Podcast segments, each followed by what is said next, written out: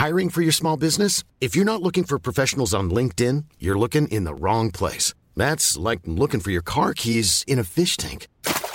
LinkedIn helps you hire professionals you can't find anywhere else, even those who aren't actively searching for a new job but might be open to the perfect role. In a given month, over 70% of LinkedIn users don't even visit other leading job sites. So start looking in the right place. With LinkedIn, you can hire professionals like a professional. Post your free job on linkedin.com slash people today.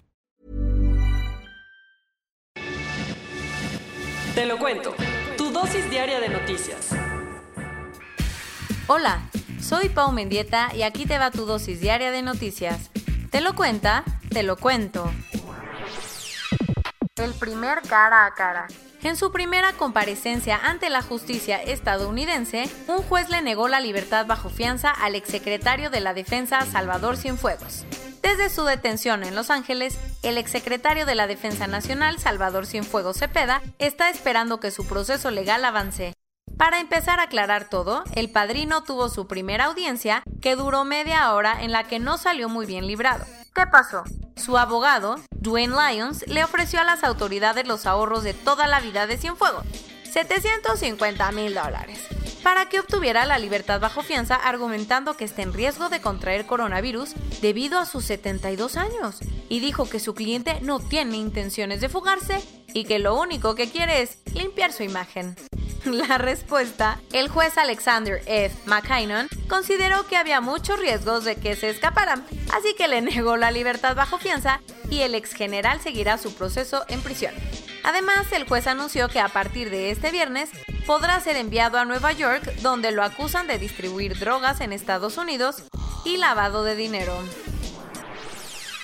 ¿Voy a tener suerte? El Departamento de Justicia de Estados Unidos presentó una denuncia contra Google porque se está pasando de lanza para mantener su control monopólico. Para el Departamento de Justicia de Estados Unidos, Google se ha convertido en el portero de la web, diciendo quién puede y quién no puede entrar en el juego de las búsquedas. Por eso, ayer presentó una demanda contra la empresa por las dañinas prácticas anticompetitivas que usa para seguir manteniendo su monopolio. Pero no creas que el pleito es nuevo. De hecho, las autoridades estadounidenses habían empezado una investigación de la empresa de Sundar Pichai porque sospechaban que estaba utilizando su posición predominante en el mercado. El 80% de las búsquedas se hacen por ahí, para ganar más dinero de la publicidad y llenar de trabas el camino de sus competidores. ¿Qué respondió Google? Que la denuncia, la más grande contra una empresa tecnológica en décadas, es profundamente defectuosa porque las personas escogen su plataforma porque les gusta, no porque están obligadas a hacerlo o porque no hay otras alternativas. Y hablando de demandas, Atishe Genghis, la ex prometida del periodista Jamal Khashoggi, presentó una denuncia contra el príncipe heredero de Arabia Saudita, Mohammed bin Salman, a quien acusa de ordenar matar al colaborador de Washington Post en el consulado Suadi de Estambul. ¿Cómo está todo el asunto? La mujer turca presentó la denuncia en una corte de Washington, D.C. y argumenta que desde la muerte de Yamal ha sufrido daños personales y pérdidas económicas. Aunque el príncipe ha negado sus vínculos con el crimen, muchos aseguran que él tomó la decisión final. Luego de que López Obrador dijera que eran una versión 2.0 de Frena, el movimiento Sí por México presentó ayer sus propuestas y sus integrantes dijeron que no son una oposición al gobierno de AMLO, sino que quieren contribuir con propuestas para mejorar al país. Los ejes de su plataforma dicen que sí a temas como la democracia, la seguridad, la justicia, la salud y la educación universal, la igualdad de género y el respeto al medio ambiente y para tener impacto buscan que los partidos políticos retomen sus planteamientos aunque aseguran que no tienen vínculos con ninguno. El proyecto para desaparecer 109 fideicomisos ya llegó al Senado. El pero muchísimos manifestantes han bloqueado las entradas al lugar para exigir que no se cancelen esos fondos. Por eso, ayer la Comisión de Estudios Legislativos Segunda de la Cámara decidió que sesionaría en el Hotel Sevilla Palace, pero los manifestantes se fueron al lugar, así que los senadores acabaron discutiendo el tema en Xicoténcatl 9, la antigua sede de la Cámara. Ahí el dictamen fue aprobado con 8 votos a favor, aunque el PAN acusó a los de Morena de pasar todo en lo oscurito. Hay un tiempo para llegar y un tiempo para irse en la vida. fue lo que dijo ayer el expresidente de Uruguay, José Mujica, anunciando su renuncia como senador y con ello su retiro de la política. Por Pepe ya había mostrado sus intenciones de retirarse, pero como tiene 85 años, una enfermedad inmunológica, Pepe ya había mostrado sus intenciones de retirarse, pero como tiene 85 años, una enfermedad inmunológica y hay coronavirus, adelantó la decisión. La noticia entristeció a muchos que admiran su resistencia durante la dictadura y su labor como presidente. Con un mate en la mano, Pepe dijo que aunque le encanta la política, le encanta más estirar la vida todo lo que pueda. En 2017, la periodista sueca Kim Wall fue a hacer una entrevista dentro de un submarino frente a las costas de Dinamarca. Ahí el dueño del submarino, un danés llamado Peter Madsen, abusó de ella y la asesinó. Desde entonces, Madsen cumplía una cadena perpetua en una cárcel de Dinamarca hasta ayer que tomó a varios empleados de la prisión como rehenes y se escapó de las instalaciones. ¿Qué pasó? Las autoridades danesas armaron un operativo y en menos de lo que canta un gallo lograron volverlo a detener. Ahora Madsen enfrentará también cargos por intentar escaparse de prisión. Hace casi 20 años, empresas como Nestlé, Hershey's y Mars firmaron un acuerdo para comprometerse a erradicar la explotación laboral infantil de los campos donde se produce el chocolate. ¿Lo consiguieron? Según un estudio realizado por la Universidad de Chicago, no.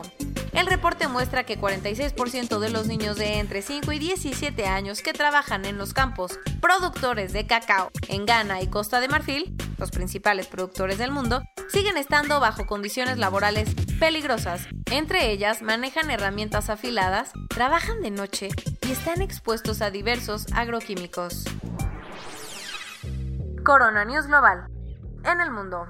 A nivel global, ya hay más de 40.652.000 casos y hasta ayer en la noche al menos 1.122.000 personas habían muerto. Y en México, 860.714 personas se han enfermado de COVID-19 y desafortunadamente 86.893 han muerto. Aun cuando los nuevos casos y las hospitalizaciones estén aumentando en la Ciudad de México, Claudia Sheinbaum descartó que estemos en un rebrote. ¿Te acuerdas del pacto que firmó el gobierno con los hospitales privados? Pues ayer López Obrador anunció que se ampliará el convenio y ahora estos hospitales también recibirán pacientes con coronavirus. En lugar del kit para crudas o las pantuflas para las mujeres, una boda en Baja California le regaló un montón de contagios a los invitados. ¿Cómo es tú? Como no se tomaron los protocolos, de los 300 invitados, 100 ya dieron positivo al coronavirus. Tendrás que esperar un poco más para ir a rumbear porque el Carnaval de Veracruz anunció que pospondrá su edición de 2021.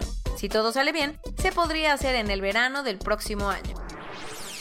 El Reino Unido destinará 37 millones de euros al programa Human Challenge Studies. ¿De es? Infectará con SARS-CoV-2 a decenas de personas jóvenes en un ensayo clínico para acelerar el desarrollo de la vacuna. La región alpina de Alemania se convirtió en la primera zona del país en ponerse en cuarentena en esta segunda ola. Moderna ya está planeando los regalos de Navidad porque dijo que en noviembre anunciará si su vacuna es efectiva y para atacar al coronavirus. Si lo logra, podría pedir la aprobación de las autoridades de Estados Unidos en diciembre. ¿La mejor forma de atacar el virus? Con armas. O al menos eso parece estar pasando en California, ya que un estudio encontró que hubo 110.000 compradores de armas en el estado durante la pandemia, lo que preocupa a muchos porque se podrían usar para cometer suicidios o violencia doméstica.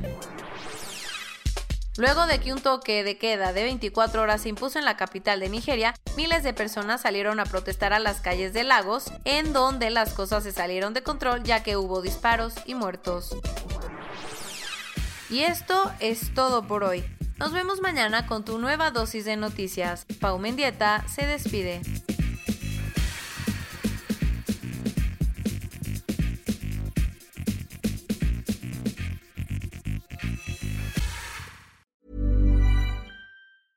Hey, folks, I'm Mark Marin from the WTF Podcast, and this episode is brought to you by Kleenex Ultra Soft Tissues your ally to help tackle your allergy symptoms this season. I love the change of seasons, but nobody loves pollen and all those other things floating in the air that make you sneeze during this nice weather. Kleenex Ultra Soft Tissues are hypoallergenic and allergist approved. So fight back against watery eyes and runny noses without worrying about irritating your skin. For this allergy season, grab Kleenex and face allergies head on.